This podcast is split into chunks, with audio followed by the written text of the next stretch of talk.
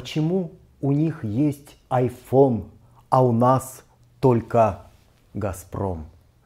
Здравствуйте, дорогие друзья, меня зовут Денис Борисов, и сегодня я решил с вами порассуждать об очень сложной теме и очень противоречивой теме. Дело в том, что достаточно давно мои зрители просили меня сделать продолжение цикла передач о истории России, но я всячески избегал этого по одной простой причине. Дело в том, что последний сюжет исторический, он заканчивался на разделе Советского Союза, там, где Миша Конвертик делил э, сборе э, Союз Советских Социалистических Республик.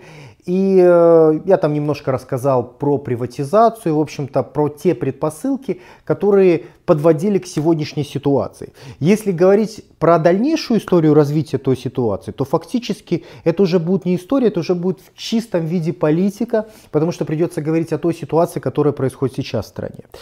А я не очень люблю это делать, потому что я прекрасно понимаю, что большинство людей не в состоянии беспредвзято спокойно оценивать существующее положение вещей. Просто потому, что мы сейчас сами находимся в этом историческом периоде, в этой ситуации, поэтому нам очень сложно быть объективным.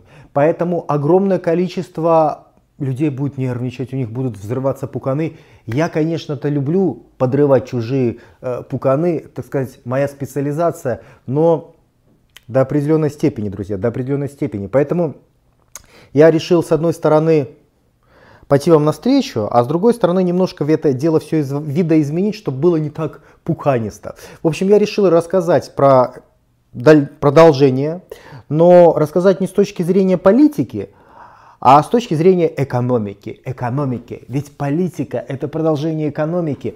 Поэтому сегодня мы будем говорить о очень многих вопросах, так или иначе связанных с экономикой. Э, прежде всего, я хочу сделать акцент именно на технологиях. На технологиях, потому что когда я жил в Советском Союзе, а я в школу пошел в Советском Союзе, я помню, что нам очень там много любили рассказывать по поводу того, в какой великой стране мы живем, в стране победительницы не только в различных войнах, но и стране победительницы в различных научных соревнованиях, а, в разработках, в новых технологиях, как-никак Советский Союз. Это страна, которая первая запустила спутник, и страна, которая запустила впервые в истории человечества ну, живого своего представителя в космос, да, я говорю про Юрия Гагарина. И у нас было очень много интересных технологий, которые почему-то у нас не прижились. Не просто интересных технологий, а прорывных технологий, тех технологий, которые сейчас главенствуют вообще во всем мире. Ну, для примера, э, такой ученый, как Яблочков, э, гораздо раньше, чем Эдисон, изобрел электрическое освещение. И более того, он успешно это освещение продвигал, продавал в Париже, в Лондоне, до тех пор, пока не вернулся в Питер, да, и в Питере он разорился. Но это немножко другая история. То есть, смотрите, электрическое освещение, русский свет так называемый, это придумали наши люди. Это, был э, Яблочков, э, был еще второй ученый, его предшественник. Но вот именно рабочий, рабочую модель сделал Яблочков. Потом э, такие товарищи, как Прохоров и Басов, это люди, которые получили Нобелевскую премию за изобретение лазера того самого лазера, который активно сейчас используется в лазерных принтерах, использовался он, э, до сих пор используется в DVD-дисках и так далее. Техно, лазерная технология – это русская разработка. А, дальше, чтобы можно привести еще в качестве примера, диоды тоже придумали, транзисторы наши, а, не помню фамилии, поэтому сейчас не буду их называть. Что касается, допустим, компьютера, то первый компьютер в континентальной Европе тоже придумал, придумал Сергей Лебедев. Это наш ученый, который в 1965 году уже сконструировал ту самую большую, э, большую счетно-электронную машину BSM-6. BSM-6, которая производилась в Москве, и произвели их, по-моему, там порядка 300 штук, потому что в то время компьютеры были очень большие, они занимали там сумасшедшие площади из нескольких комнат и так далее. Но это был именно компьютер, и это был первый компьютер в Европе, и сделал его тоже наш представитель. То есть у нас всегда не было проблем с классными технологиями, с классными идеями, с прорывными штуками, которые потом меняли весь окружающий мир. Но почему-то мы никогда не могли ими пользоваться. Почему-то, несмотря на то, что мы там изобрели транзисторы, диоды и так далее, э, несмотря на то, что первый континентальный компьютер мы изобрели, но мы пользуемся Apple, мы пользуемся разработками, которые к нам пришли от других, из других стран, других фирм и так далее. То есть почему-то мы не можем то, что мы придумали, как-то реализовать, как-то это продать, как-то на этом э, заработать, как-то это продвигать и так далее. И вот все это можно охарактеризовать как вопросы технологий, почему все так в мире гоняются за технологиями, почему у нас технологии не развиваются, и в такой парадигме, как мы сейчас существуем, никогда развиваться не будут. Про это я хочу сделать сегодняшний сюжет. Возможно, кому-то из вас он будет интересен. Если вы думаете, что это вы, то тогда устраивайтесь поудобнее и приступим. Если вы захотите разобраться в вопросах технологий, почему у нас нет технологий, почему наши технологии отстают, почему мы закупаем айфоны, почему компьютер Dell лучше, чем наших. О, пардон, у наших вообще нормальных компьютеров нет. То есть, если вы начнете разбираться, почему у нас нет технологий, и мы их покупаем постоянно с Запада, я говорю про высокие технологии, да, которые связаны с микроэлектроникой, допустим, да, с чипсетами, с процессорами, да, вот, вот все эти штуки мы вынуждены закупать. Причем, как правило, мы закупаем уже готовые изделия. То есть, если вы задумаетесь, почему это происходит, то вы можете найти миллион вариантов. Если вы почитаете в интернете или в газетах объяснения, вы тоже можете найти много вариантов. И все они будут ложны. Там будут рассматриваться такие, скорее всего, варианты, как, например, температурный режим. Ну, дескать, э, в России, очень холодно, поэтому, что бы вы ни производили, какую бы технологию изделия вы ни создавали, вам нужно будет учитывать в себестоимости затраты на повышенное энергообеспечение, потому что мы живем в холодном климате, и Построили вы завод, допустим, для производства чипов да, или процессоров, его нужно отапливать, потому что большую часть года там холодно. Поэтому себестоимость этого чипсета будет более высокая, и, дескать, он не сможет конкурировать с каким-нибудь Intel, для примеру. Чушь собачья, чушь собачья. Потому что Допустим, для того, чтобы производить сложные технологии, чипсеты, платы и так далее, там стоит вопрос даже больше не столько в температурном режиме, а сколько в общем климатическом режиме. То есть, чтобы там была определенная влажность, ну, потому что э, микроэлектроника, она критично очень относится не только к температуре, даже не столько к температуре, сколько к влажности. И повышенная температура тоже может вредить. Если мы говорим про какое-нибудь производство, которое находится там в Силиконовой долине, да, э, в США, то там большую часть года жарко, и, соответственно, нужно использовать кондиционирование. И с этой точки зрения климат в России, он для высоких технологий лучше подходит, чем климат в какой-нибудь в каким-нибудь Майами или, допустим, в Калифорнии. Потому что там круглый год приходится включать энергию, тратить энергию для того, чтобы поддерживать определенную климатическую ситуацию в помещении. Не и потому что там холодно, потому что там жарко и потому что там влажность. Но люди, которые любят размышлять с точки зрения, что вот в России такие вот особенно холодные условия, они не хотят про это думать. Они вот, вот ты на самом деле дурак не знаешь, а я вот знаю. На самом деле причина в том, что у нас тут холоднее. Не сработает это, нифига, друзья. Объяснений бывает очень много. Бывают вообще какие-то глупые объяснения, типа вот у нас просто нет своего Джобса. Вот у них был Джобс, понимаешь, а у нас Джобса нету. Ребята, алло, гараж, у нас зато, ого-го, сколько кого было. У нас э, была масса людей, которые изобретали лазеры, изобретали э, освещение электрическое, диоды. Список на самом деле бесконечный. То есть я уже не говорю там про ракетостроение, космос и так далее. Все это у нас было. И микроэлектроника у нас сумасшедшая была, и компьютеры у нас. Все это было. С этим проблем никаких нет. Кто-то говорит, что, допустим, у бизнеса в России ну, нет денег для того, чтобы развивать эти технологии. Как же нет денег? Вы откройте список Forbes России, посмотрите первую десятку, посмотрите первую там двадцатку, вы посмотрите, сколько у людей денег. У этих товарищей а там типа Прохорова, Дерипаски и так далее, у них миллиардами долларов, миллиардами. Ну как это нет денег? Деньги сумасшедшие, деньги есть, в этом нет проблемы. Ну и в общем-то таких вот невнятных объяснений бывает очень много. Кто-то говорит, что вот русские просто не любят работать, они любят. Так кто вам сказал? Вся история вековой давности, вся история существования Советского Союза после Второй мировой войны показывает, что работать могут, могут изобретать, могут создавать. Хорошо, так в чем же проблема? Почему технологии там развиваются, а у нас не развиваются. Почему мы покупаем иностранные айфоны? Почему у нас нет отечественного айфона? Все причины, которые я вам перечислил, это дерьмо собачье. Основная причина всегда лежит там, где ее и нужно искать. О чем бы они вам ни говорили, они всегда говорят о деньгах. Вот основная причина. Основная причина, почему эти высокие технологии не развиваются в России, заключается в том, что в России их развивать невыгодно. Финансово невыгодно. Все остальное дерьмо собачье, это вообще не объяснение. Основная причина, потому что невыгодно. Дело в том, что После того, как перестал существовать Союз Советских Социалистических Республик, мы живем в другой парадигме, принципиально другой. Раньше мы жили в социалистическом обществе, а сейчас мы живем в капиталистическом обществе. А с точки зрения бизнеса это выражается в том, что бизнес будет заниматься тем, что ему выгодно мне здесь и сейчас выгодно вот этим заниматься, я буду этим заниматься. Мне здесь и сейчас вот этим невыгодно или рискованно заниматься, я этим заниматься не буду. Потому что такие правила капитализма. Потому что в капитализме средства производства принадлежат капиталистам, людям с деньгами, олигархам, бизнесменам, тем людям, у которых есть бабулесик. И эти люди, они думают не обо всех остальных людях, как должно было быть при социализме. Эти люди прежде всего думают о себе эгоистичный подход. Я заинтересован в том, чтобы мой капитал становился больше, а на всех остальных мне по барабану.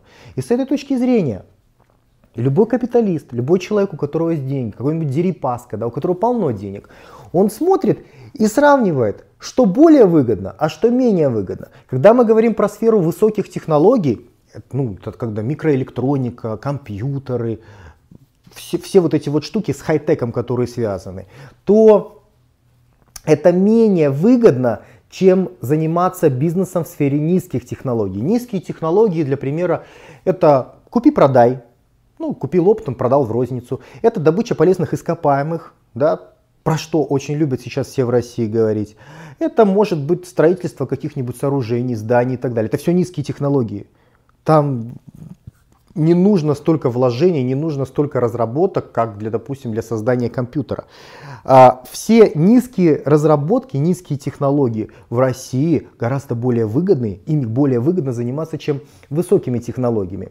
Потому что, когда вы занимаетесь высокими технологиями, в высоких технологиях а, затратная часть на то, чтобы в конце концов получить какой-то продукт, она сумасшедшая. То есть тратить нужно очень много раз – а, риски очень большие, два.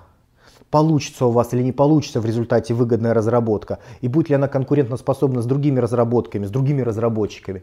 То есть вы тратите много, риски большие, а что касается прибыли, прибыль очень маленькая. А если мы говорим про область низких технологий, ну, допустим, нефть продаем мы, да, то тут прямо противоположная ситуация. Вложения маленькие, ну, построить просто скважину. А, риски маленькие, потому что у нас есть уже объективный товар, который мы будем продавать. Там может на него цена упасть, как сейчас, но он у нас есть, он никуда не денется. В отличие от высоких технологий, где у нас вообще может ничего не получиться. Вот мы занимаемся разработкой чипсета, а он у нас не получился. Или, допустим, мы вбухнули кучу денег, разработали чипсет, а наши конкуренты из Японии или из Китая, они разработали более лучше чем сет, чипсет, чем наш, и наш не продается. Мы обанкротились. То есть высокие технологии, они невыгодны в российской парадигме, а низкие технологии, качай нефть, купи-продай, построй здание, продай, эти технологии выгодны. И бизнес бабулесиком голосует.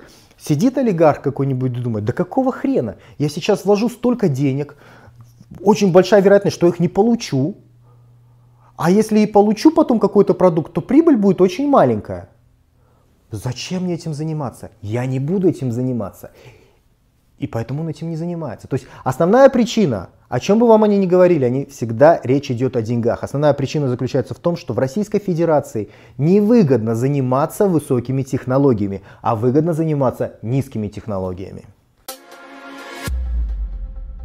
Замечательной иллюстрацией того, что я говорю, является бюджет Российской Федерации. Если посмотреть на доходную часть бюджета Российской Федерации, то вы увидите, что большая часть денег поступает с двух направлений. Это НДПИ и НДС. Налог на добычу полезных ископаемых и налог на добавочную стоимость.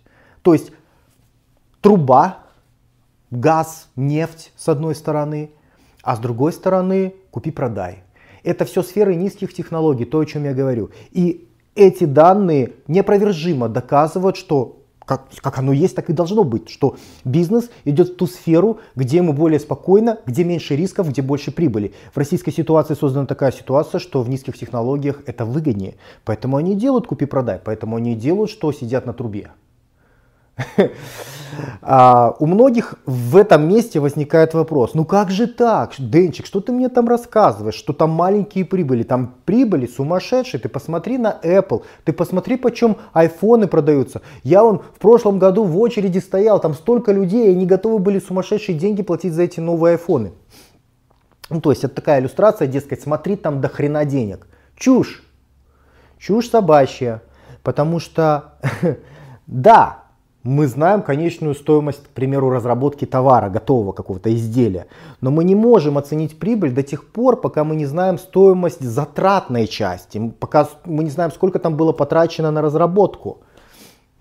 Поэтому без этого определить, э, насколько это прибыльно, неприбыльно, невозможно. Я вам сразу скажу, что в, в современном мире высокие технологии, они не прибыльны. Там маржинальность очень маленькая остается. Более того, смотрите, маржинальность очень маленькая. Вкладывать денег нужно очень много. Я про это расскажу чуть позже, почему очень много. А риски сумасшедшие. Риски сумасшедшие. Э, есть, э, я люблю приводить один очень интересный пример. Мало кто знает, что в начале прошлого века в Соединенных Штатах Америки существовало больше двух тысяч компаний, которые занимались производством автомобилей. Больше двух тысяч, ребята. Больше двух тысяч. Ну, Генри Форд их всех сожрал тем, что он выпустил модель автомобиля, которая называлась модель Т. Она стала очень популярна за счет того, что он снизил себестоимость ее производства, за счет использования конвейера, за счет использования низкоквалифицированного труда. И, по-моему, там буквально лет за 10 выпускал 500 тысяч, полмиллиона этих автомобилей. И, собственно говоря, весь рынок, ну, большую часть рынка захватил. Соответственно, 98% этих компаний, их целых 2000 было, они обанкротились. К чему я это говорю? К тому, что производство автомобилей в начале прошлого века, да и сейчас, это высокие технологии. Это высокие технологии. И в, этих, в этом производстве было вовлечено 2000 компаний. И почти все они разорились. Почти не все разорились. Это говорит о том, что это высокие технологии, это очень высокорисковая э, рискованная схема заработка денег. Вы можете заняться там производством чипсетов, процессоров, компьютеров, автомобилей, телефонов модных и так далее. Но риск того, что вы обанкротитесь в этих сферах, он чудовищный. Он чудовищный, поэтому туда лезть не надо. Поэтому я не совсем понимаю тех ребят, которые сейчас в Сколково там инвестируют деньги. Ну, как правило, это люди не очень хорошо разбирающиеся в то, в то чем они занимаются. То есть они где-то услышали, что там, а, высокие технологии, Раша вперед, все, давай мы сейчас проинвестируем деньги. Вдруг там эти русские изобретут что-то такое особо крутое, в результате чего я там обогащусь и стану там миллиардером. Да ни хрена подобного, ребят. Скорее всего, наоборот, вы потеряете все свои деньги. Потому что эта сфера, она очень с высоким риском, сумасшедшим просто риском. Вот это вот пример с автомобилями замечательно это иллюстрирует. У многих возникает естественный вопрос, почему такая большая цена входа. Почему? Для того, чтобы заниматься э, высокими технологиями, нужно тратить очень много денег. Кажется, да что такое? Ну сколько там стоит эта микросхема? Ну даже, даже тот же самый телефон, ну не так уж и много стоит, да, если так посмотреть глобально. Почему в рамках там государства или каких-нибудь корпораций, у которых вроде бы там могут быть миллионы, миллиарды долларов, почему бы не заняться этим бизнесом? И это типичная ошибка, это типичные грабли, на которые наступают не только обычные люди, которые смотрят телевизор, на эти грабли из года в год систематически наступает руководство России, политики, депутаты, в общем, все те, э, которые принимают решения, куда там государство будет развиваться и что с ним будет дальше. Почему? Потому что они оценивают по конечному изделию. Им кажется, что ну раз эта плата стоит, грубо говоря, 10 долларов, ну что, разработать эту плату, нужно там потратить там, ну 100 тысяч долларов. Ну миллион, миллион долларов это вообще край. Им так кажется. Потому что они не знают, что такое разработка. Они себе даже примерно не представляют, что такое разработка высоких технологий. а вы сейчас будете знать. Итак, друзья, э, что такое разработка, чего бы там ни было? Разработка это попытки, это образцы, это схемы, неудачные, неудачные, неудачные, неудачные, неудачные, в конце концов, чтобы что-то заработало, чтобы что-то получилось. Для того, чтобы у вас получилась рабочая микросхема, перед этим вам нужно протестировать там, одна рабочая микросхема, перед этим вам нужно протестировать, там, грубо говоря, 99 нерабочих бракованных вариантов. Вы тестируете, это и есть разработка. А что значит тестирование? Тестирование это деньги, деньги, деньги, деньги. Фактически речь идет о том, что вот вы разработали что-то, как какой-то образец один, да, а это сидели человека часы, это ученые сидели, думали, это кто-то паял, это кто-то придумал там номенклатуру там, материалов, все это как-то соединял. И вот создали. Не заработало, что-то не так. Ага. Садимся, думаем, что дальше. Делаем второй вариант. Третий, четвертый, пятый. И каждый вариант от нас требует сумасшедшего количества человека часов и сумасшедшее количество ресурсов ну, в плане финансов. Это и есть разработка. Разработка – это попытки, попытки, попытки, попытки, попытки, дорогие попытки, для того, чтобы в конце концов что-то получилось. Поэтому, когда государство э, создает там что-то типа Сколково или там, как это, э, у Чубайса там нанотехнологиями там все занимается, на, Роснано, Роснано, да, когда они это создают и туда вливают какую-нибудь фигню, да, то есть минимальные инвестиции, там, не знаю, пару миллионов долларов, я не знаю, вливают ли они хотя бы это, то, конечно, ничего у них ни хрена не получится, потому что есть конкуренты за границей, в Китае, в США и так далее, которые туда вливают миллиарды долларов, потому что разработка очень дорогое удовольствие.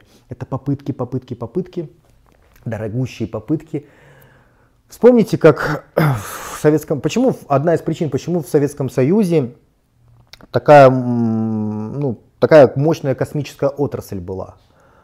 Потому что мы тратили огромнейшее, чудовищное количество денег на попытки. Потому что делались двигатели, они тестировались, взрывались, не подходили, переделывались двигатели, взрывались, делали другие. Те, которые переставали взрываться, их начи, начинали уже монтировать там, на более крупные устройства, там, ставить на ракеты, эксперимент, экспериментировали уже в более крупных образцах. Какие-то из них ломались, какие-то взрывались. Те, которые были более-менее приспособлены, на них уже там начинали животных садить. И только вот самые-самые протестированные, на них уже в конечном счете допускались люди. То есть вы представьте, что такое построить ракетный двигатель с нуля, когда вообще нету ни завода, ничего. Нужно вот создать соответствующее производство, чтобы его построить. А потом он не сработал, значит нужно след следующий двигатель. Вот это разработка. Вот это высокие технологии. Для того, чтобы вы себе немножко представили, насколько это дорого. Почему в высокие технологии никто не лезет? Потому что разработка это безумно дорогие попытки. Безумно дорогие попытки, что выливается в безумно огромные деньги. То есть нам нужно потратить безумно большие деньги, а по итогу мы получим очень мало. И тут возникает следующий вопрос. А с чего ты взял, что мы получим очень мало? Очень все просто, друзья. А, конечная цена изделия, она складывается в том числе из затратной части. Понимаете, да? То есть вы, э, допустим, создали какой-нибудь мега крутой э, смартфон, да, лучше, допустим, чем iPhone, либо такой же, как iPhone, к примеру. Но вы не можете на него поставить какую угодно цену для того, чтобы заработать на этом бабулесика.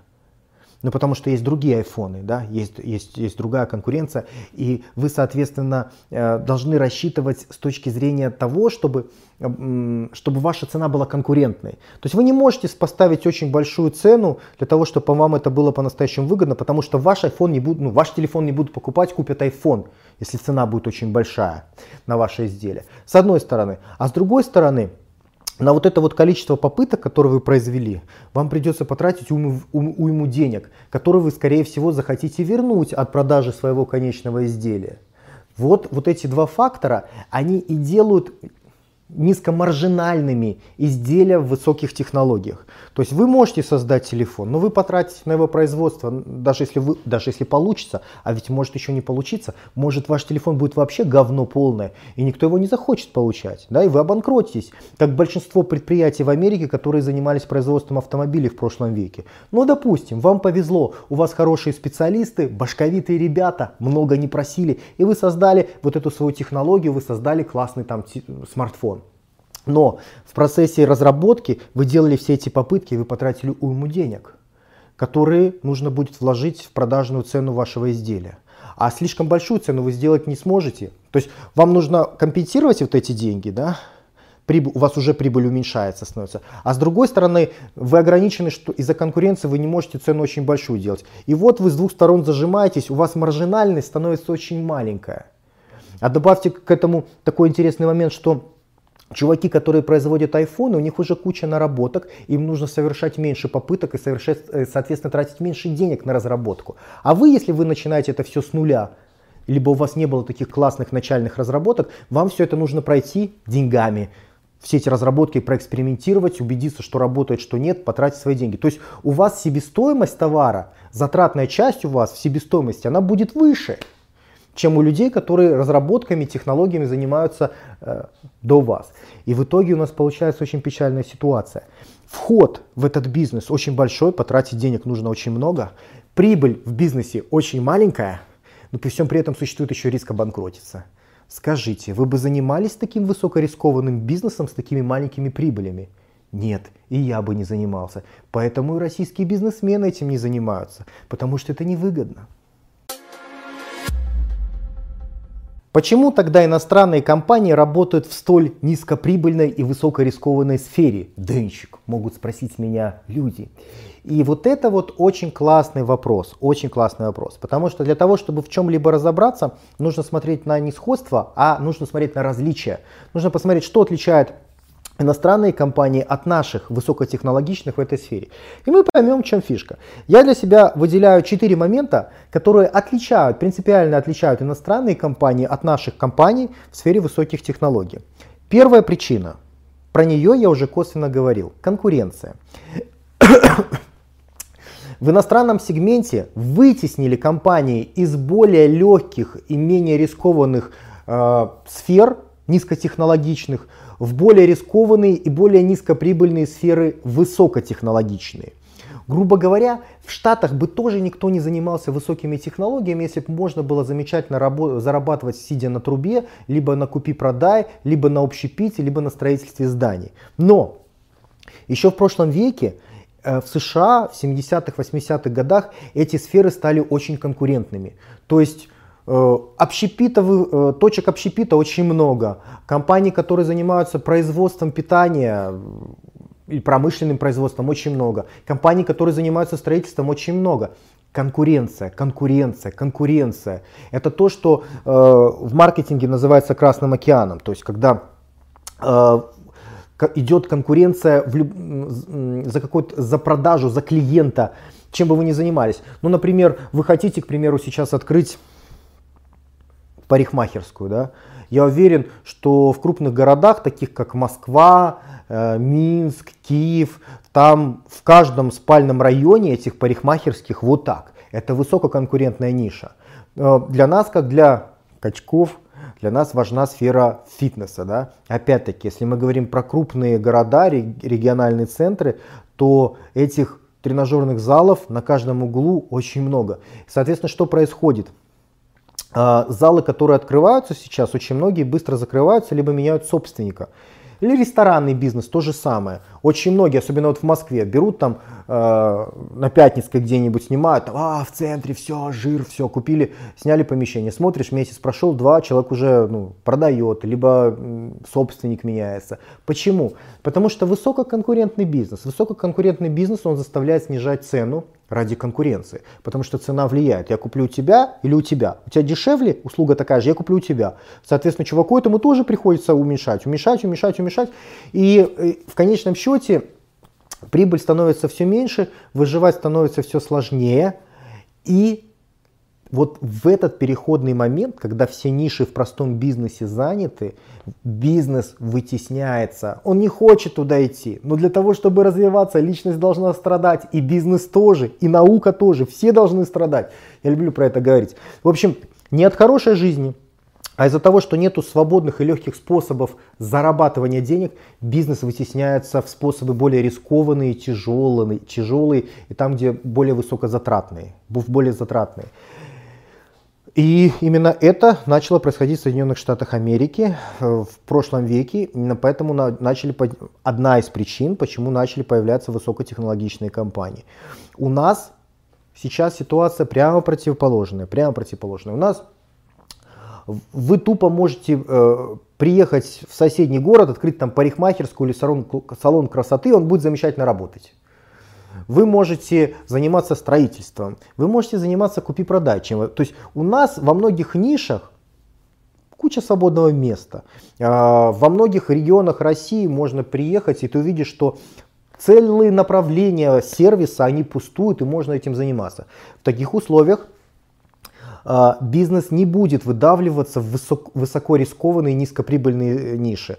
Э, если я работаю в этом городе, допустим, ну или хочу, я бизнесмен, у меня есть деньги, э, чтобы вложить во что-то в этом городе, вы что думаете, я буду вкладывать деньги в разработку чипсетов, либо в разработку новых айфонов? Да нет, я пекарню поставлю, я поставлю салон красоты, я тренажерный зал открою, если их там рядом нет. Если это какой-нибудь северный город, то я попробую там на трубу сесть. Да? То есть я буду заниматься тем, что менее рискованное и более высокоприбыльное потому что эти ниши свободные в какой-то степени. В Штатах они были заняты, поэтому люди выдавились высокотехнологичные рискованные сферы. Это первая причина. Вторая причина. Те фирмы высокотехнологичные, типа Apple да, или, там, или Intel, допустим, которые занимаются разработками высоких технологиях сейчас, им не нужно э, постоянно у кого-то брать деньги для инвестиций. То есть если вы, допустим, сейчас, вот вы российский предприниматель, к примеру, вы решили заниматься высокими технологиями. На то, чтобы делать разработку, делать все эти бесконечные попытки, вам нужно очень много денег, мы это поняли. Да? Где вы можете взять эти деньги? Ну, в общем-то, вы будете брать где-то кредит кого-то, да, брать какую-то инвестицию, чтобы потом ее вернуть и так далее. Вы будете брать у кого-то, потому что у вас нет. Те фирмы, типа, типа Apple или типа Intel, которые занимаются сейчас высокими разработками, у них такой потребности, как у вас, нет. Почему? Потому что у них есть круговорот. Они продают свои технологии, изделия со своими технологиями, получают за них бабулесик, и тот бабулесик их которые они получили, они реинвестируют в будущие разработки. То есть это постоянное колесо, постоянный маховичок, он крутится. Они сделали что-то на основании своей, разраб... своей разработки, изобретения, продали это, получили деньги и потратили это на э, улучшение, на более качественную, более лучшую разработку, которая выйдет в следующем году там, или через 5 лет. И у них на это есть постоянно деньги, поэтому им проще заниматься. Те фирмы, которые давно на этом рынке, а кто первый, того и тапки. Да? То есть он встал, и все. И он, у него постоянно есть приток бабулейска для того, чтобы развивать свои технологии. Ну, Mercedes, BMW тоже, да, они получают деньги, они могут делать новые кары каждый год или там каждые пять лет, какие-то прорывные, что-то новое. У них есть деньги на новые технологии. Если вы решили зайти в этот бизнес сейчас, никогда раньше этим не занимались, то у вас этих денег нет. Вам придется брать где-то кредит, их возвращать. Это сложно. И не факт, что у вас будет возможность их вернуть. И не факт, что в России вообще кто-то вам даст на это деньги, потому что это рискованно и невыгодно. Я лучше дам кредит на, на постройку дома, ну, если олигарх, я какой-то денчик олигарх такой сидит, да ну нафиг мне эти высокие технологии. Бабла дофига, прибыль маленькая, еще может быть а, обанкротитесь. Нет, я дам деньги на трубу, я дам деньги на строительство здания, я дам деньги на какой-нибудь хороший проект купи-продай, ну и так далее и тому подобное. Вот, а, поэтому тот, кто догоняет, ему всегда сложнее. Компании, которые работают на Западе, им проще, потому что они были самые первые, у них сейчас постоянно есть деньги на более современные разработки. Это вторая причина. Третья причина.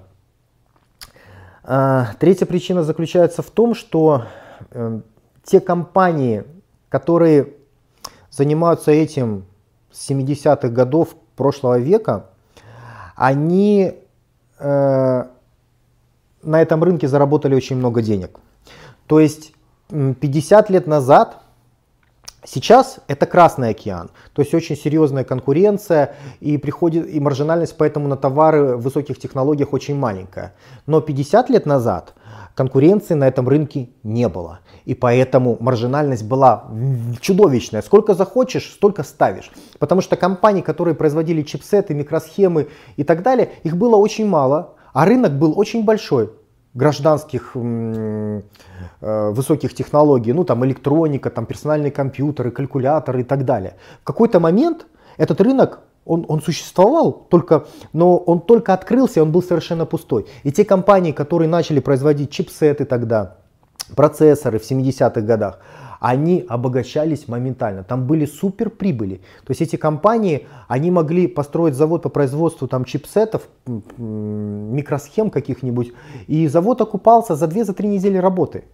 То есть сверхприбыли были тогда, потому что тогда это был голубой океан без конкуренции. А сейчас а сейчас, смотрите, конкуренция существенна, сейчас это Красный океан. Поэтому тот, кто входит сейчас, он должен тратить, прибыль маленькая, риски очень сумасшедшие. А тот, кто тогда, кто встал, да, тот сразу получил не одни тапки, а там целый вагон тапок. То есть прибыль была очень большая. Заводы окупались моментально, и поэтому, кстати, одна из причин, почему Э, бизнес ломанулся тогда в Силиконовую долину, потому что э, увидели, что сумасшедшие прибыли, э, бизнес любит сумасшедшие прибыли. Сейчас прибыли нету, а тогда были сумасшедшие прибыли, потому что рынок только открылся. Вот и тогда все ринулись, начали инвестировать в новые разработки, чтобы на этом заработать бабулесик. То есть это третья причина, что раньше в этой нише были очень большие прибыли, была очень высокая маржинальность, а сейчас маржинальность очень низкая. Ну и четвертая причина – Четвертая причина очень интересная. Очень интересная. Заключается в том, что те люди, те первые разработчики, которые на этом подняли огромные деньги, на продаже вот этих первых плат, микросхем, телефонов сотовых и так далее, они потратили не свои деньги. То есть те инвестиции, которые были вложены в первоначальную разработку для того, чтобы потом на всем этом можно было погреть ручонки, э, все эти инвестиции дало государство и дало, можно сказать, что совершенно бесплатно. И это очень интересная история, которая напрямую связана с Силиконовой долиной. Силиконовая или Кремниевая долина – это то, что очень многие наши современники сейчас э, любят сравнивать со Сколково. Вот в Москве, в Подмосковье ближайшем, есть такое место Сколково, которое позиционируется как центр инновационных технологий. В свое время было очень много шума в СМИ и в газетах. Частности, Медведев очень любил там постоянно светиться и рассказывать о том, что, дескать, это вот русская Кремниевая долина, Силиконовая долина. Для тех из вас, кто не в курсе, Кремниевая долина в США – это регион в Калифорнии, который является центром разработок в высоких технологиях, ну прежде всего микроэлектроника. Вот. И в этом регионе сконцентрировано большое количество компаний, которые занимаются производством различных чипсетов, плат, процессоров и так далее, с одной стороны. И с другой стороны, там находится очень много лабораторий, которые занимаются исследованием, разработками в этой сфере. То есть это такой вот центр, как у нас говорят, инновационных технологий всего мира фактически, и, конечно же, США. Называется Кремниевая долина, либо Силиконовая долина. Вот. Но я всегда умиляюсь, когда я смотрю наших политиков, которые там ходят по этому Сколково, машут руками, э, задумчивым видом кивают, рассматривая какую-то ерунду. Вот, э, и мне всегда забавно, потому что я понимаю, что это фарс, что это чисто политическая реклама что потому что Сколково никогда в жизни на тех условиях, на которых он существует сейчас, он даже близко не приблизится к тому, что происходило в Силиконовой долине. И вовсе не потому, что мы такие глупые. И даже не вовсе потому, что там не дают столько денег, сколько нужно давать. А потому что упущено время. Потому что Силиконовая долина, чтобы она возникла, это нужно определенное время и определенное место. И этот этап истории человечества, он уже пройден. Повторить его не получится. А сейчас немножко более подробно. А, как, как думают наши политики? Наши политики думают, ну вот, типа, были какие-то частные фирмы, которые вот занимались разработками, были какие-то инвесторы частные, которые там э, вкладывали деньги для того, чтобы на высоких технологиях что-то заработать. И так сложилось, что им было удобно быть рядом. И вот развился такой вот регион Силиконовая долина. Ни хрена подобного, ребята. Ни хрена подобного. Так бывает только в сказках. На самом деле для того, чтобы что-то у вас действительно реально завертелось, закрутилось, это должно быть выгодно, особенно в США, которые являются капиталистической страной. Поэтому ничего так просто там бы не возникло.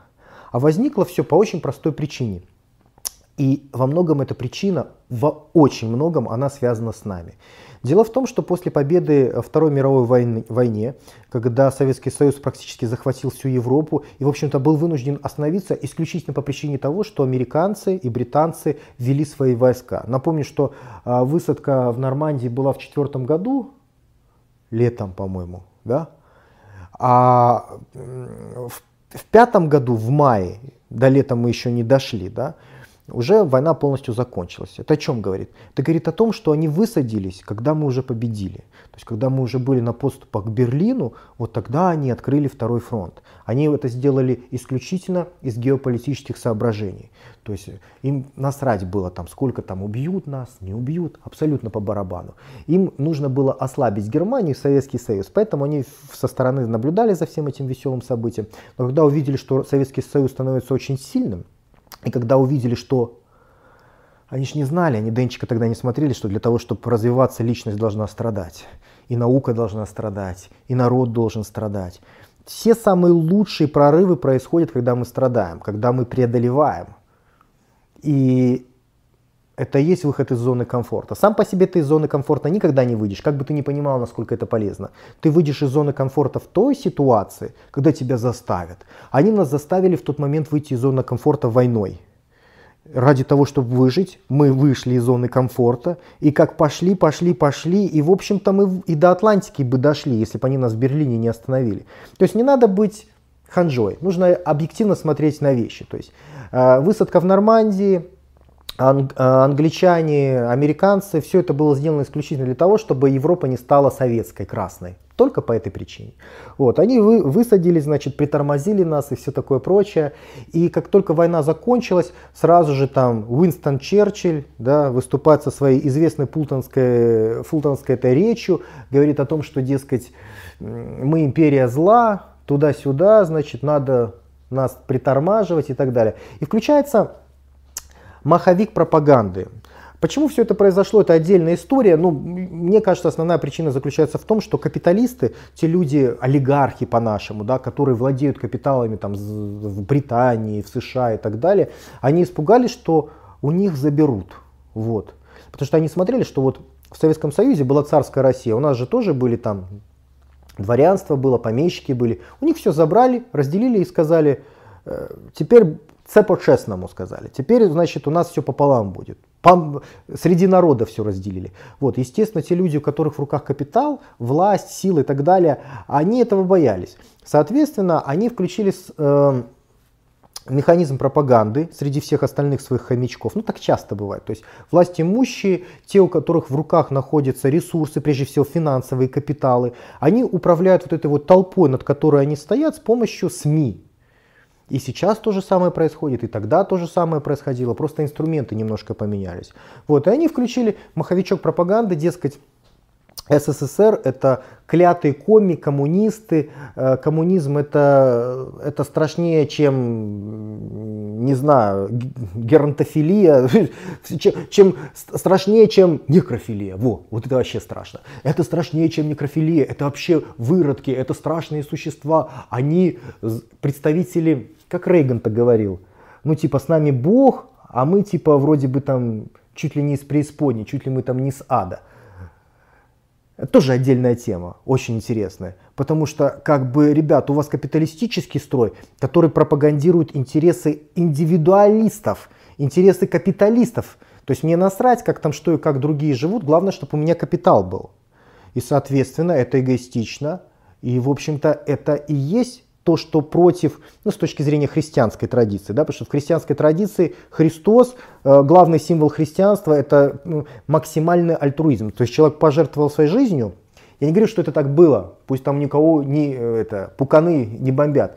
Я говорю, что символ христианства пропагандирует крайней степени альтруизм, то есть все по-честному, я готов пожертвовать всем своим ради всех остальных людей. Это социалистическая идея.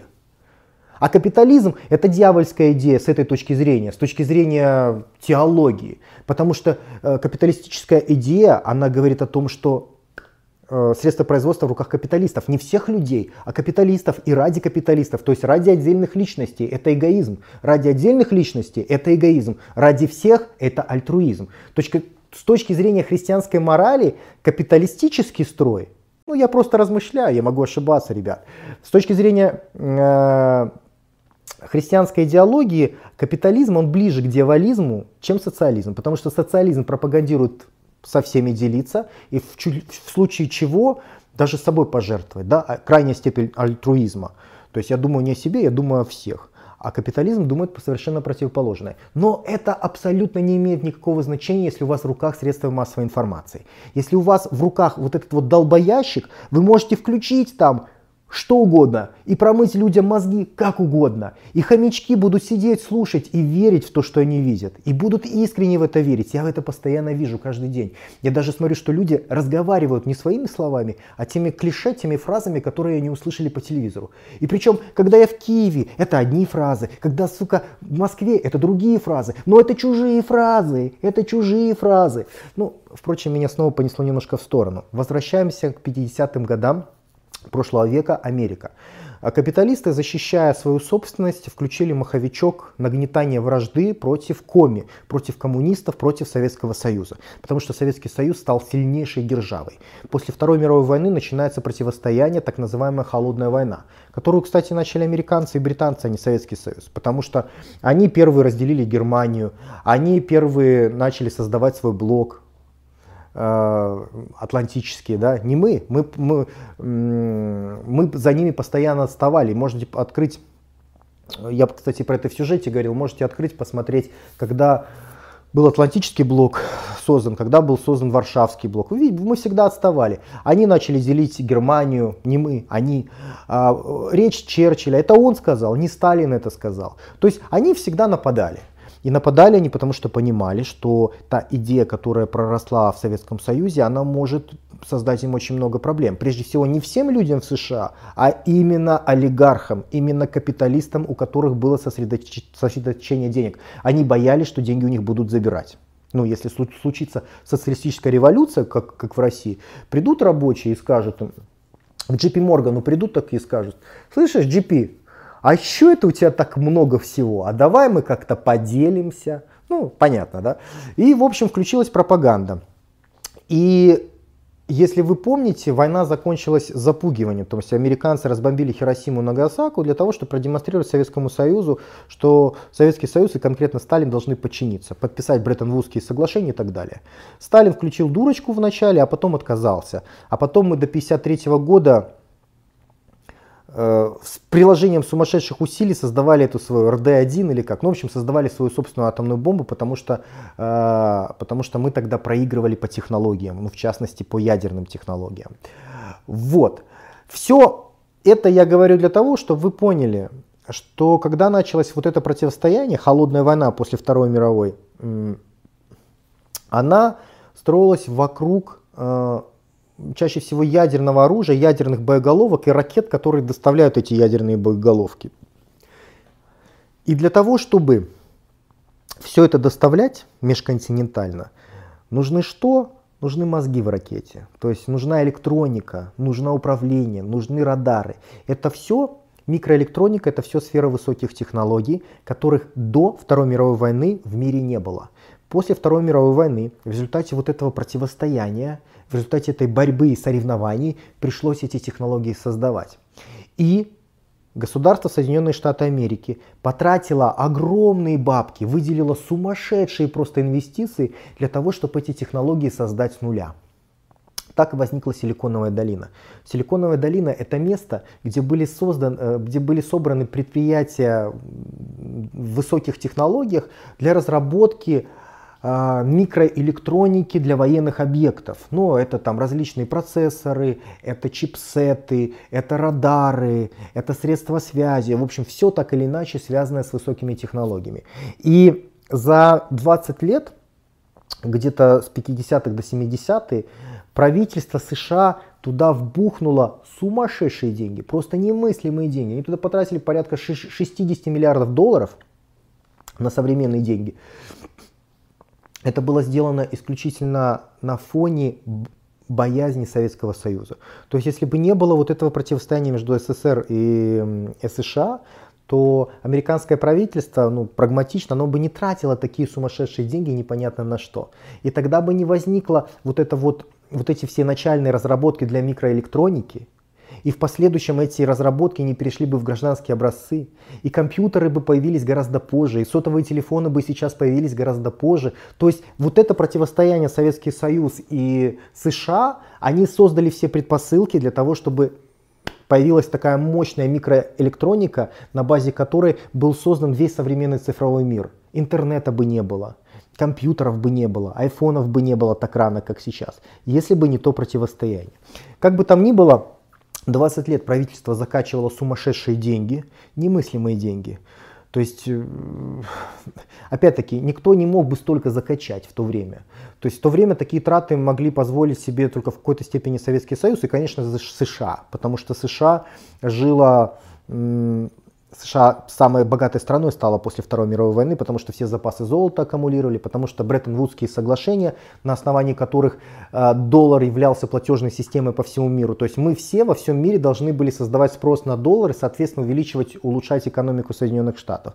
То есть у них было немыслимое количество денег, э, это давало им немыслимый военный бюджет, и они этот, эти немыслимые деньги вкинули в микроэлектронику в Силиконовой долине.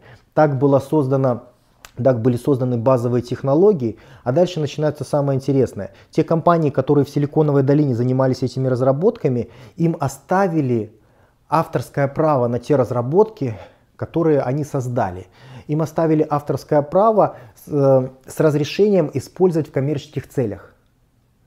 Понимаете? То есть государство, это, кстати, отличие от нашего законодательства. У нас, если государство инвестирует в такие штуки, даже сейчас, то государство является собственником. Я это очень хорошо знаю, потому что мой отец имел множество патентов, связанных э, ну, с радиоэлектроникой. Мой отец был радиофизиком военным, ну, ПВО и все такое прочее. Он там разрабатывал какие-то свои радары, у него было там патентованные изобретения, которые позволяли различать э, самолеты на очень большой удаленности. То есть, если на, на очень большой удаленности два самолета, они как одна точка, а он разрабатывал высокоточные технологии, которые позволяли распознать, что это два самолета. И у него было очень много таких патентов, но э, он ничего этого использовать не мог, это все считалось собственностью государства.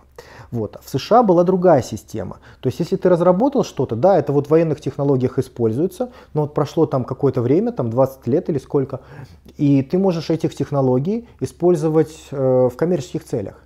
И тогда вот эти вот фирмы на базе ну, тех разработок, которые они смогли создать за государственные деньги, за военные деньги, они начали создавать гражданские образцы. То есть они начали создавать микроэлектронику гражданскую, те самые первые компьютеры, IBM, чипсеты и т.д. и т.п.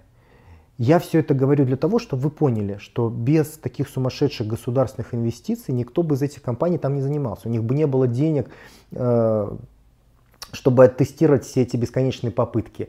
Вот. Сложилась уникальная ситуация за счет противостояния Советского Союза и США, в результате чего были сделаны все эти разработки.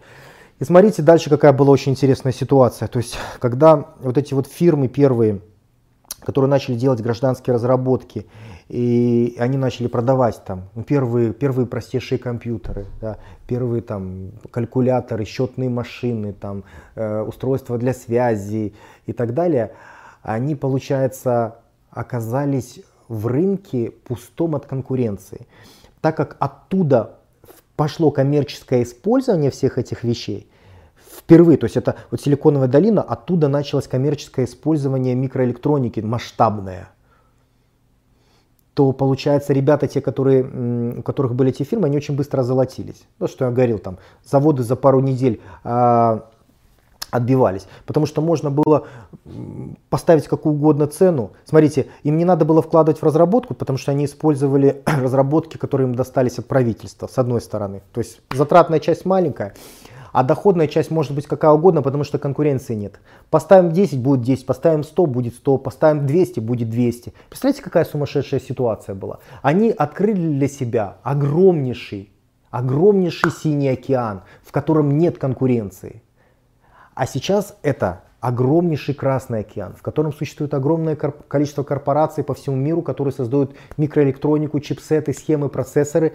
И приходится конкурировать за минимальный доход, то есть низкая маржинальность, а тогда была высокая маржинальность. Поэтому, когда сейчас наши чуваки создают там какие-то Сколково или там Роснано или еще какую-нибудь попсню, это умиляет. Это умиляет, потому что не будет таких прорывов, как было тогда. Не потому что мы глупее, а потому что синий океан стал красным. Время упущено. То, что тогда можно было очень много на этом заработать, и люди на этом заработали, поэтому там это все начало раздвигаться, развиваться в том регионе, да, в Силиконовой долине. Сейчас так развиваться не будет, потому что тут нет столько денег. Денег и в принципе быть не может, потому что конкуренция, потому что это теперь Красный океан, а не синий, как это было в прошлом веке. Но Денчик, к сожалению, не в правительстве, поэтому Денчика никто не слушает, кроме вас. Поэтому у нас есть Сколково, Роснано, ну и иностранные айфоны. Как обычно, в общем. Что ж, друзья, я надеюсь, что теперь у вас немножко вырисовывается картина, почему все так часто говорят про технологии. Я вот помню, когда я учился в институте еще, я периодически слышал там в новостях э, каких-то политиков, которые говорили технологии, технологии, технологии. Но для меня всегда это был какой-то обезьяний язык. Технологии, нам нужны технологии, а что у нас нет технологий? А, то есть было как-то непонятно. Теперь, теперь вы понимаете, в чем фишка.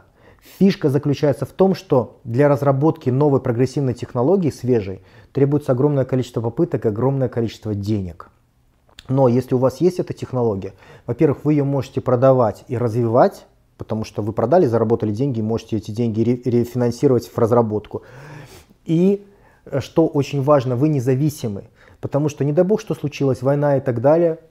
Допустим, если у нас есть технологии военные какие-то, но они не наши, мы брали их у кого-то, то мы зависимы. Да? Не, не технологии, а, допустим, изделия, конечно, мы вот покупали у кого-то, но вот началась война, у нас своих технологий нет, а мы с этими людьми, допустим, воюем. Ну, для примера, да. То есть иметь технологии свои, это в какой-то степени быть независимыми.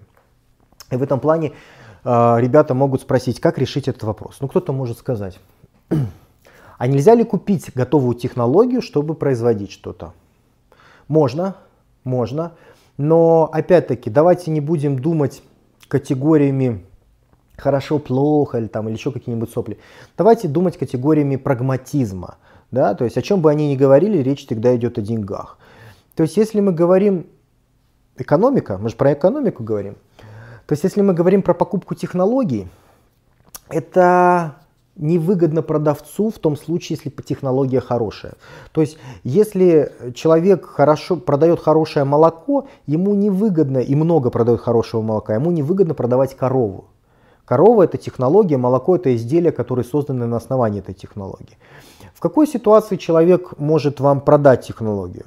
В той ситуации, когда эта корова больна, хромая или дает мало молока, то есть это технология устаревшая, либо той ситуации, когда он продаст настолько дорого эту корову, что это компенсирует все его затраты, ну, всю его возможную прибыль от продажи молока, или, может быть, на эти деньги две коровы купит. То есть, либо это очень дорого, и вам тогда будет невыгодно.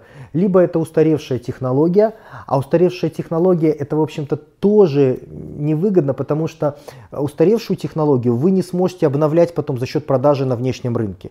Например, э, айфоны почему покупают? Потому что iPhone вот выпустил, он в следующий год или через год еще следующий выпустит, еще у него есть постоянно деньги, он их вкладывает, и у него каждый год телефон, ну, хуже, скажем так, не становится. А если вы покупаете какой-нибудь там, как это, Nokia 7310 или как, ну, как устаревшую технологию какую-то купите, да, у вас появится связь, ну, на вашем, допустим, внутреннем рынке, особенно если у вас там люди бедные не могут купить нормальные телефоны, у вас появится связь. Но вы эти телефоны, которые вы наштампуете по устаревшей технологии, вы их не продадите. А раз вы их не продадите, соответственно, вы не получите деньги для того, чтобы развивать эту э, технологию сотовых телефонов дальше. Понимаете, как все запущено? То есть вы можете развивать технологию только когда вы ее продаете. А, когда вы продаете, вы можете ее развивать. Это взаимосвязанные вещи. Но если вы покупаете либо, либо воруете устаревшую технологию, вы не можете ее развивать. Она устаревшая, и ваше отставание будет все больше и больше и больше, и потеряет всякий смысл. То есть Ответ на ваш вопрос такой. Технологию купить можно, но чаще всего это будет слишком дорого и невыгодно. Поэтому чаще всего продают ну, точнее, не только мы покупаем, мы продаем тоже. То есть в России до, до сих пор держит очень сильные позиции по многим м, вооружениям. И, соответственно, мы не продаем технологию по производству свежих, э, свежих видов вооружения. Но мы можем продавать готовые изделия, не свежие, может быть, чуть-чуть устаревшие там на пару лет. Мы можем продавать двигатели, но мы не будем от самолетов, к примеру. Но мы не будем э, военных, но мы не будем продавать технологию производства этих двигателей потому что нам это невыгодно. Нам выгодно продавать молоко, но нам не выгодно продавать корову. И ровно так мыслит весь бизнес по всему миру. Поэтому хорошую работающую технологию вам дешево никто не продаст. А если вам продадут ее за очень дорого, то вам станет невыгодно. У вас себестоимость молока будет в 2-3 раза больше, чем у других коров. У вас никто не будет покупать, невыгодно. Вам проще взять у другой коровы это молоко. Понимаете, как все экономически взаимосвязано? Там дураков нет, там все считают. Хочешь технологию? На, но у тебя будет такая цена, что себестоимость твоей продукции будет просто атомная. И ты не захочешь, тебе будет проще купить у кого-нибудь другого. Либо на тебе устаревшую технологию. Да, устаревшую ты можешь купить, но твое, а, твое отставание с каждым годом будет все больше и больше. И в конечном счете тебе все равно придется покупать более свежую технологию, либо более свежее изделие на основании этой технологии. Вот почему все так носятся по поводу этих технологий. Следующий вопрос, который задают наши пацаны, а нельзя ли своровать? Своровать чужую технологию. Своровать можно, но сложно. Этим тоже активно занимаются. Есть промышленный шпионаж, военный шпионаж.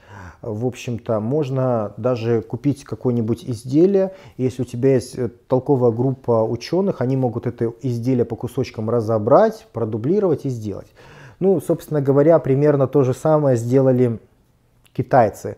Они наш Су-27 разобрали, разобрали и собрали свой J-11, по-моему, ну, точ, почти точную копию нас, наш, нашего Су-27. Но опять-таки, Су-27 это не свежий самолет, это в некотором смысле устаревшая технология.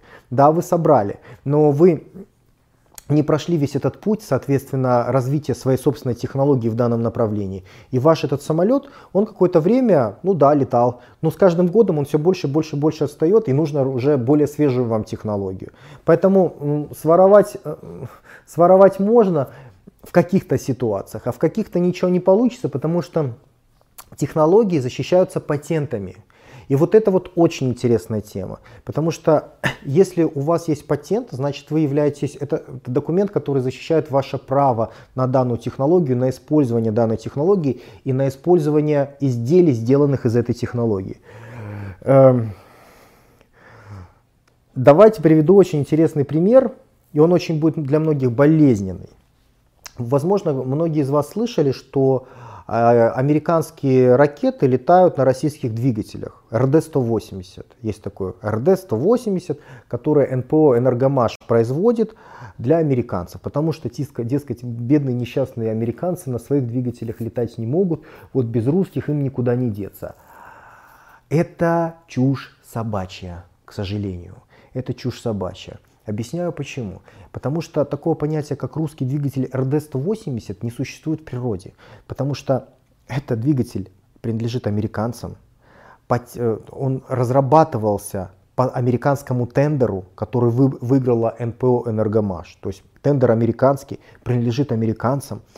А патенты все на производство этого двигателя тоже принадлежат американцам.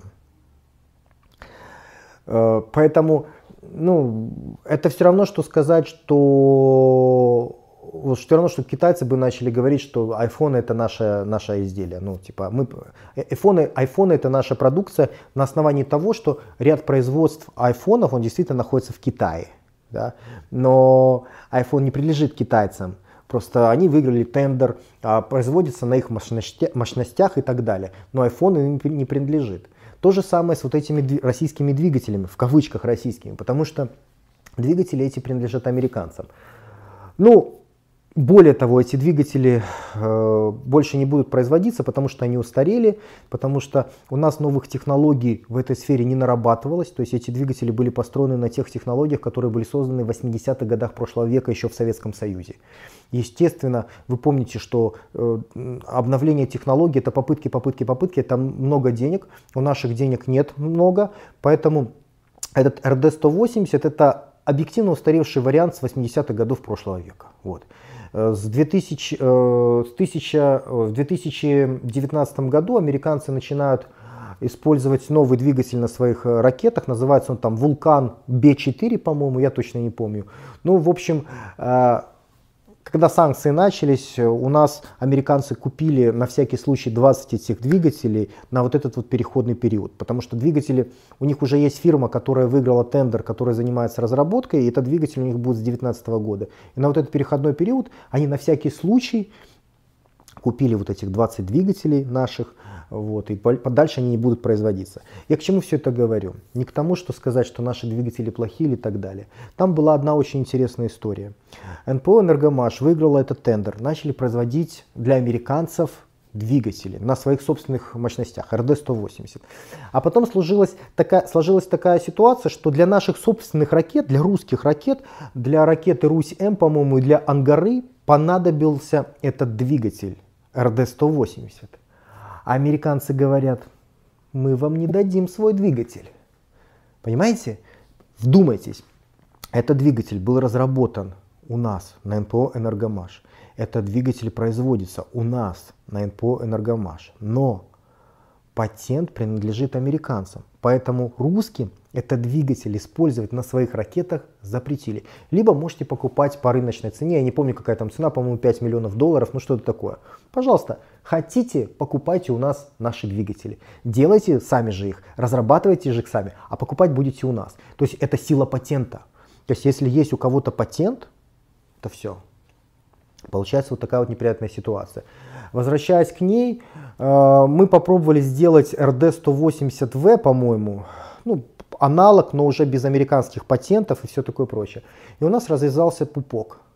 Теперь вы знаете, почему пупок развязался. Потому что любая разработка, даже минимальная, даже минимальная доработка, это попытки, это отработки. А это все стоит сумасшедших денег. Особенно если мы говорим про ракетный двигатель, где каждая попытка неудачная, это сумасшедшее количество денег. Поэтому у нас свой собственный двигатель разработать, даже аналог похожий, крайне похожий, но без американских патентов – у нас не получилось.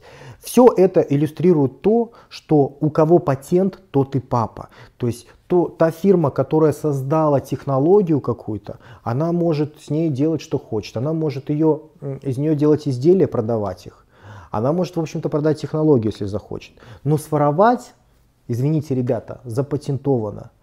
То есть, если бы мы существовали в условиях железного занавеса, да, то мы могли бы, в общем-то, воровать все, что угодно, нам было бы пофиг, потому что мы были бы за пределами международного рынка. То есть мы бы тут такие, знаете, уголовники, вот что вот, вот ограничились, вот тут что хотим, то воротим. Да, своровали то, своровали то, где-то улучшили, где-то не улучшили, мы ни перед кем никакой ответственности не несем. Но так как мы живем в глобальной цивилизации, так как мы торгуем с различными странами, то мы вынуждены подчиняться законам, которые действуют в мире. Во всяком случае, если мы своруем какие-то чужие разработки и начнем на основании этих разработок что-то выпускать в мире, у нас весь мир покупать не будет, потому что весь мир э, скажет, ну смотрите, патент принадлежал стране А, а страна Б взяла и своровала технологию и производит что-то, мы у них покупать не будем. И, соответственно, к чему это приведет? Это приведет к тому, что та страна, которая своровала чужую технологию, та фирма, она постепенно будет отставать, отставать, отставать, потому что у нее не будет денег от продажи изделий на основании этой технологии на мировом рынке, соответственно, не будет денег для э, реинвестирования для того, чтобы эту технологию дальше развивать. А страна А, у которой есть патент, у нее деньги будут, потому что она еще не нарушала, весь мир будет у нее покупать изделия на основании этой технологии. Соответственно, они будут ее развивать еще дальше. Поэтому воровство это не очень хорошо, и это очень хреново работает в глобальном мире из-за того, что существуют патенты. Программисты очень часто меня спрашивают, почему наш софт лучше, чем наш хард. А, первая причина заключается в том, что для того, чтобы разработать софт, программное обеспечение, нужно меньше денег. Потому что те попытки, которые вы там в языковой какой-то среде предпринимаете, да, тестируете что-то, они менее затратные, чем если вы, допустим, тестируете какие-нибудь а, процессоры или тестируете, допустим, ракетные двигатели. Когда мы говорим о программной среде какой-то, чаще всего расходником являются только человека-часы, чтобы оттестировать различные схемы.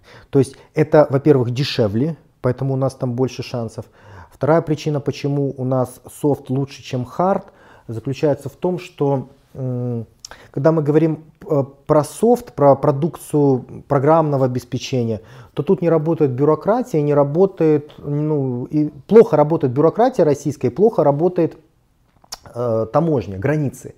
Потому что если я занимаюсь разработкой программного обеспечения, я могу, в общем-то, в электронном виде ввести отношения с различными покупателями, продавцами по всему миру, и я никак не привязан к вот этой вот российской бюрократии, связанной с пересечениями границ. Да? То есть там всякие контролирующие органы, э, растаможки всякие, очень-очень э, много всего, и смотрите, вот если мы занимаемся разработкой чего-то материального, нам нужно постоянно делать перемещение товаров через границу, материальную перемещение товаров через границу. Почему? Потому что мы закупаем какие-то комплектующие для своего изделия, какие-то материалы, а, какие-то составляющие оттуда, и они должны переходить через границу. А когда мы тут что-то создаем, там процессор, микросхему и так далее, мы ее экспортируем, да, она опять должна выходить за границу. То есть э, идет постоянно сношение через границу. Вот в российской парадигме это очень сложно, потому что законодательство составлено таким образом, что одни бесконечные поборы, контролирующие органы, взятки, торможение, составление каких-то актов, э, сертификации, там, стандартизации и так далее. То есть в таких условиях невозможно заниматься разработкой чего-то материального. Ну, во всяком случае, очень сложно в отличие, допустим, от европейских разработчиков или американских разработчиков.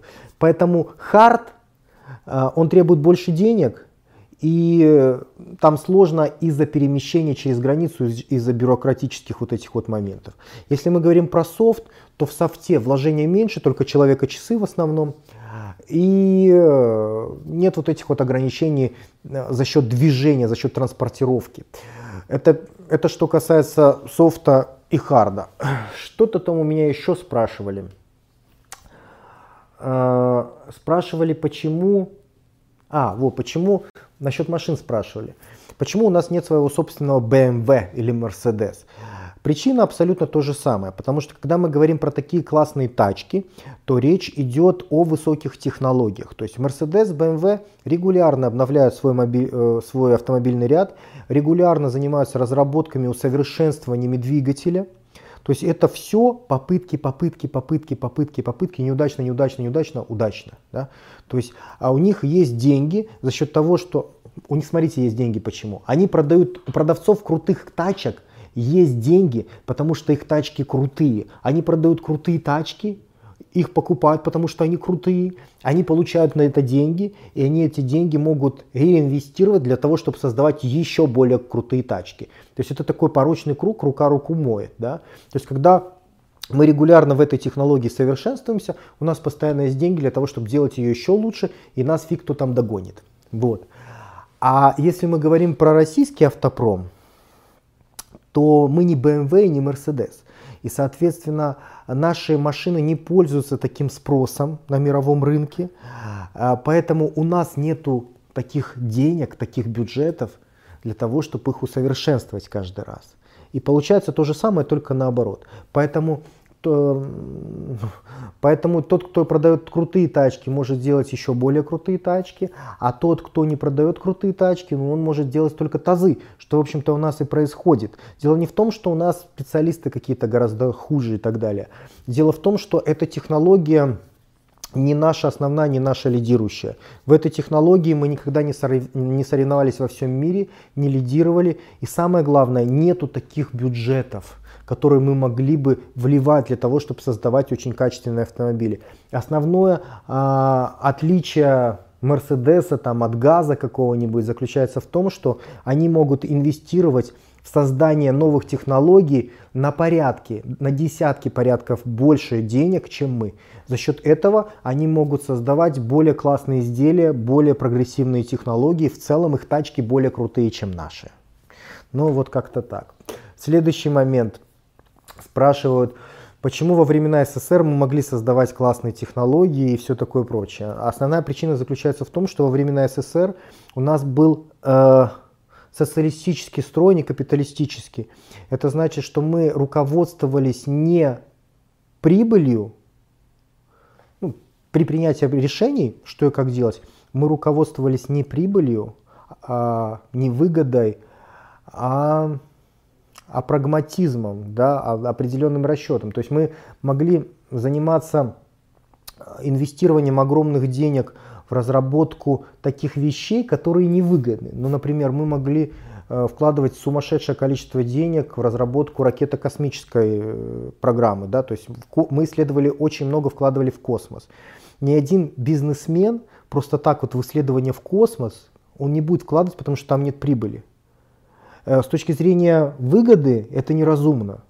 Поэтому в капиталистическом обществе ну, это и не будет происходить. А в социалистическом обществе мы можем вкладывать деньги не, не только в то, что обязательно должно быть прибыльно, но и в то, что мы хотим, в то, что может быть разумно, в то, что дает какое-то вдохновление, я не знаю, в то, что в конечном счете, в перспективе даст нам больше независимости, улучшит наше чувство собственного достоинства и так далее и тому подобное. То есть э, основная причина в том, что был другой Э, строй государственный, у нас был социализм. И в условиях социализма мы не были все помешаны на деньгах. Но, во всяком случае, не так помешаны, как сейчас.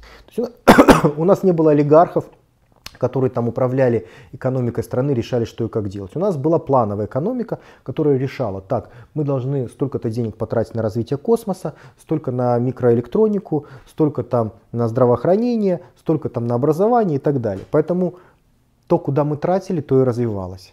А в капиталистической системе все не так. В капиталистической системе а, не заинтересованы все, чтобы все были раз, равнозначно развиты. Это идет, извините, конкуренция. В капиталистической системе есть капиталисты, то есть люди, олигархи, у которых сосредоточены капиталы, они заинтересованы в том, чтобы им было хорошо, а все остальное им по барабану. Это и есть капитализм, это и есть чистой воды эгоизм. И в таких условиях нам вот сейчас развивать высокие технологии не получится. Так, э, еще о чем часто спрашивают. Китай, да? Почему, говорят, Китай вырвался вперед? Как у него так получилось? Ведь он тоже социалистический. А, он вырвался вперед не, не вопреки тому, что он социалистический, а потому, что он социалистический. Потому что там есть государственный план. И государственный план регулирует, что развивать, что не развивать. Прежде всего, Китай в 90-х годах успел, в общем-то, начи- начать разработку электроники, начал разработку высоких технологий. Я уже сегодня про это говорил, что кто первый стал, того и тапки. То есть э, те, те компании, которые начали в, тогда, в прошлом веке, Э, еще разрабатывать свои высокие технологии, они сейчас постоянно имеют деньги от продаж изделий из этих технологий и могут их обновлять дальше.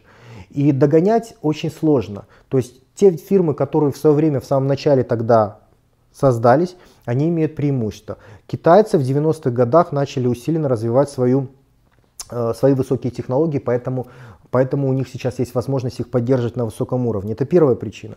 Вторая причина, она будет очень интересна. Дело в том, что господин Чубайс в 90-х годах, когда проводил приватизацию, э, ну, фактически он провел приватизацию с Гайдаром, они провели приватизацию стихийно.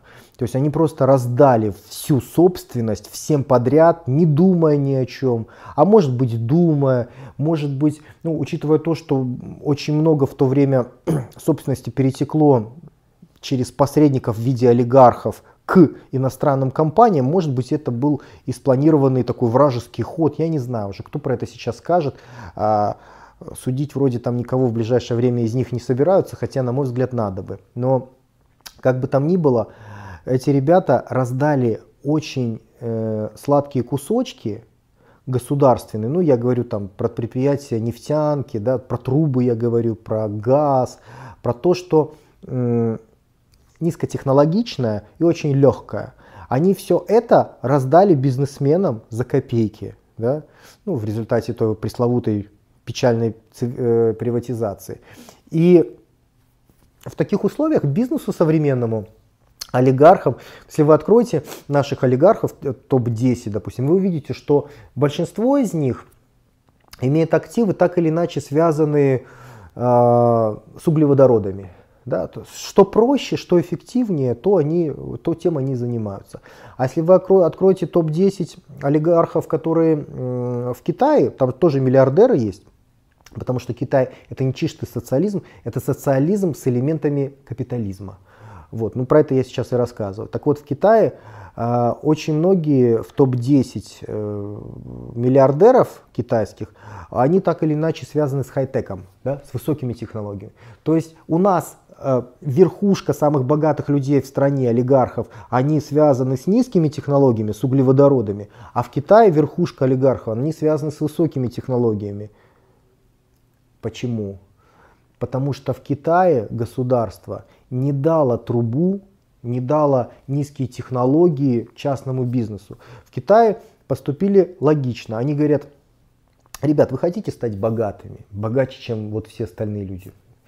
Да без вопросов. Хотите, пожалуйста. Но мы вам даем только те сферы, которые очень сложные, в которых нужно пахать, которые нужно развивать, которые низкоприбыльные, которые высокозатратные. Что это за сферы? высокие технологии. Вот у нас остают высокие технологии, мы хотим, чтобы высокие технологии развивались. И мы говорим, ребят, вот сложнейшие бизнесы, вот если заработаете, будете миллиардерами, но придется поработать. Вот это отдали.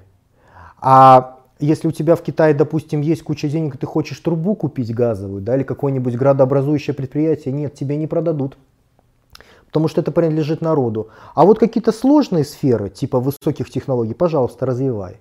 Именно поэтому э, бизнесмены ломанулись э, ну не то что ломанулись, им другие, другого выбора не дали. Вы помните, про что я говорил сегодня с самого начала? В России невыгодно заниматься высокими технологиями, невыгодно.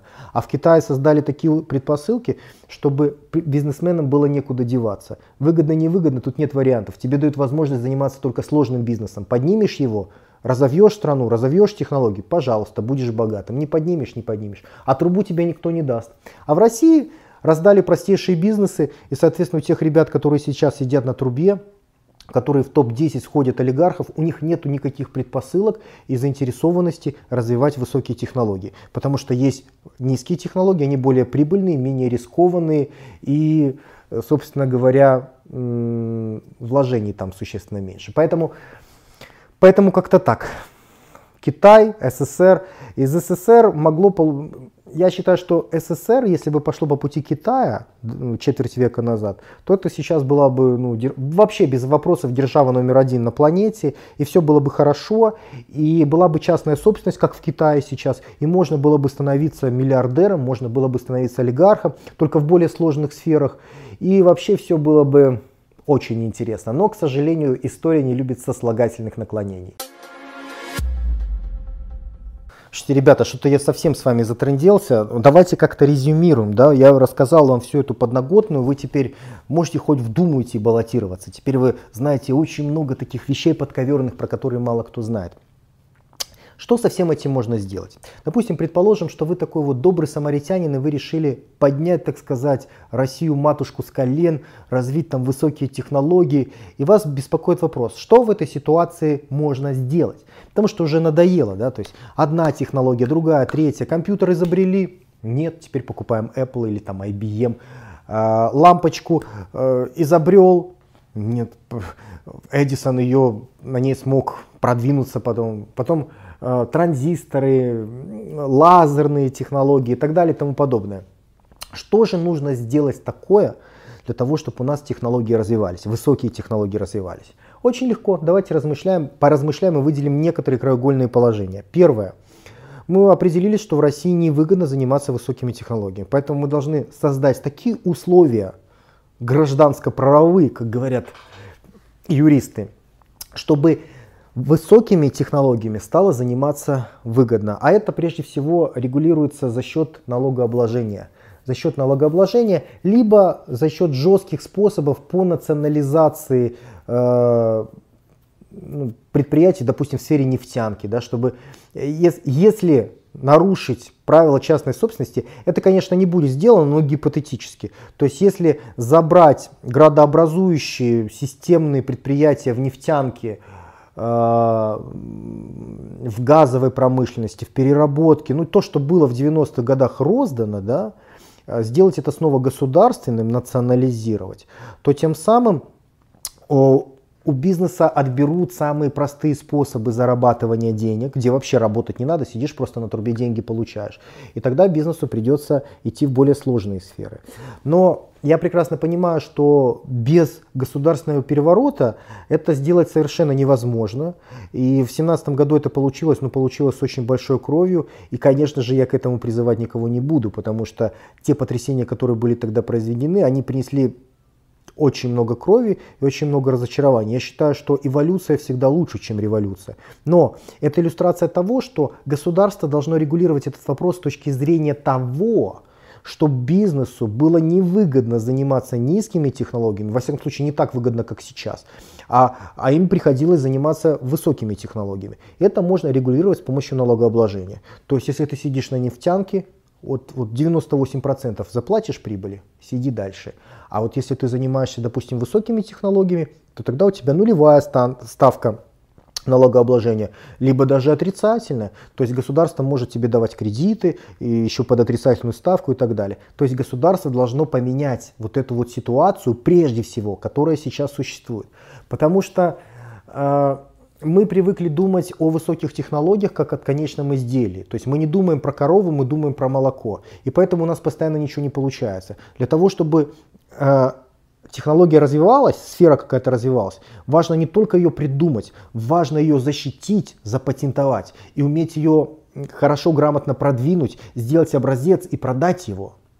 Вот весь этот комплексный Э, все вот это вот в комплексе должно присутствовать. То есть нужно э, думать не о молоке, нужно думать о корове, нужно думать о том, как защищать право. А для этого вторая вот рекомендация – патенты. Потому что наше патентное право, оно существенно стоит от, от американского патентного права. У нас можно сделать опытный образец, как, как он называется, по-моему, опытный образец – ну, в общем, наше патентное право отличается от американского тем, что э, у нас очень легко, там есть лазейки в законодательстве, можно обманывать. То есть можно взять, построить э, на основании чьей-то разработки такое же изделие, сделать с нем минимальную коррекцию, минимальную коррекцию, вот, а потом без проблем продавать это изделие. То есть можно нарушать патент. У нас есть щели, очень существенные в патентном законодательстве. Поэтому большинство предпринимателей, которые шарят в высоких технологиях, они пытаются получить патент в США. В патент в США получается вот так вот, вообще вот так вот. В США патент получить, там, по-моему, меньше тысячи долларов, э, там зависит от, от поверенного и зависит от штата. Очень все легко, очень все быстро, очень без проблем. И в штатах есть существенное наказание. То есть там э, и штрафы дают по миллиону долларов, и посадить могут, если ты нарушаешь э, чью-то интеллектуальную собственность, если ты нарушаешь чьи-то патенты. Вот это все должно работать. В России это не работает.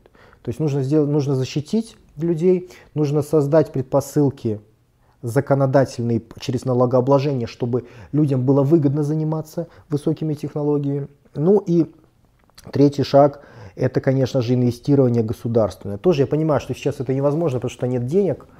Вот. Но я хочу напомнить, что что в США Силиконовая долина, что в Китае идет, шло очень мощное инвестирование государства в эту сферу. То есть США там 60 миллиардов в 70-х годах прошлого века государство проинвестировало для того, чтобы все это дело поднялось. Без этого бы оно не поднялось. В Китае существует очень мощная система кредитования частного бизнеса в высоких технологиях. То есть, опять-таки, государство выделяет деньги, стимулирует. Потому... Это должно быть выгодно. Сейчас в России такая ситуация, что невыгодно. Сейчас выгоднее сидеть на трубе. Сделайте, чтобы на трубе сидеть было невыгодно через очень высокий налог. А налог на Э, высокие технологии уберите нафиг вообще и поставьте там еще кредитование с нулевой ставкой или с отрицательной ставкой. И будет у вас развиваться, потому что вы создадите предпосылки, чтобы было выгодно развивать высокие технологии, вместо того, как сейчас. Сейчас, потому что невыгодно. Вот это является основной рекомендацией. Ребят, все, спасибо за ваше внимание. Не знаю, понравится вам, не понравится этот сюжет, пишите под ним обязательно, какие варианты вы хотели бы еще раз от меня услышать. Я еще раз вам напоминаю, что на YouTube действует специальная система подписки, оповещения. Это своеобразный колокольчик под этим видео. Э, нажмите, пожалуйста, на этот колокольчик, чтобы получать от меня оповещения, чтобы раньше всех видеть все эти сюжеты на YouTube у себя на странице. Ну а с вами был Денис Борисов. Не забывайте подписываться на мой канал, если вы еще не подписаны. Ну, я же не знаю, остались такие или нет, в основном все подписаны. В общем, подписывайтесь на канал, а, подписывайтесь, если вам интересно на рассылку подполья, которая происходит каждое воскресенье.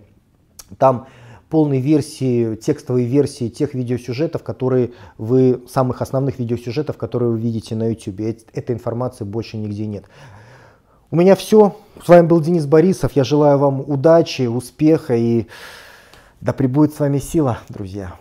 thank you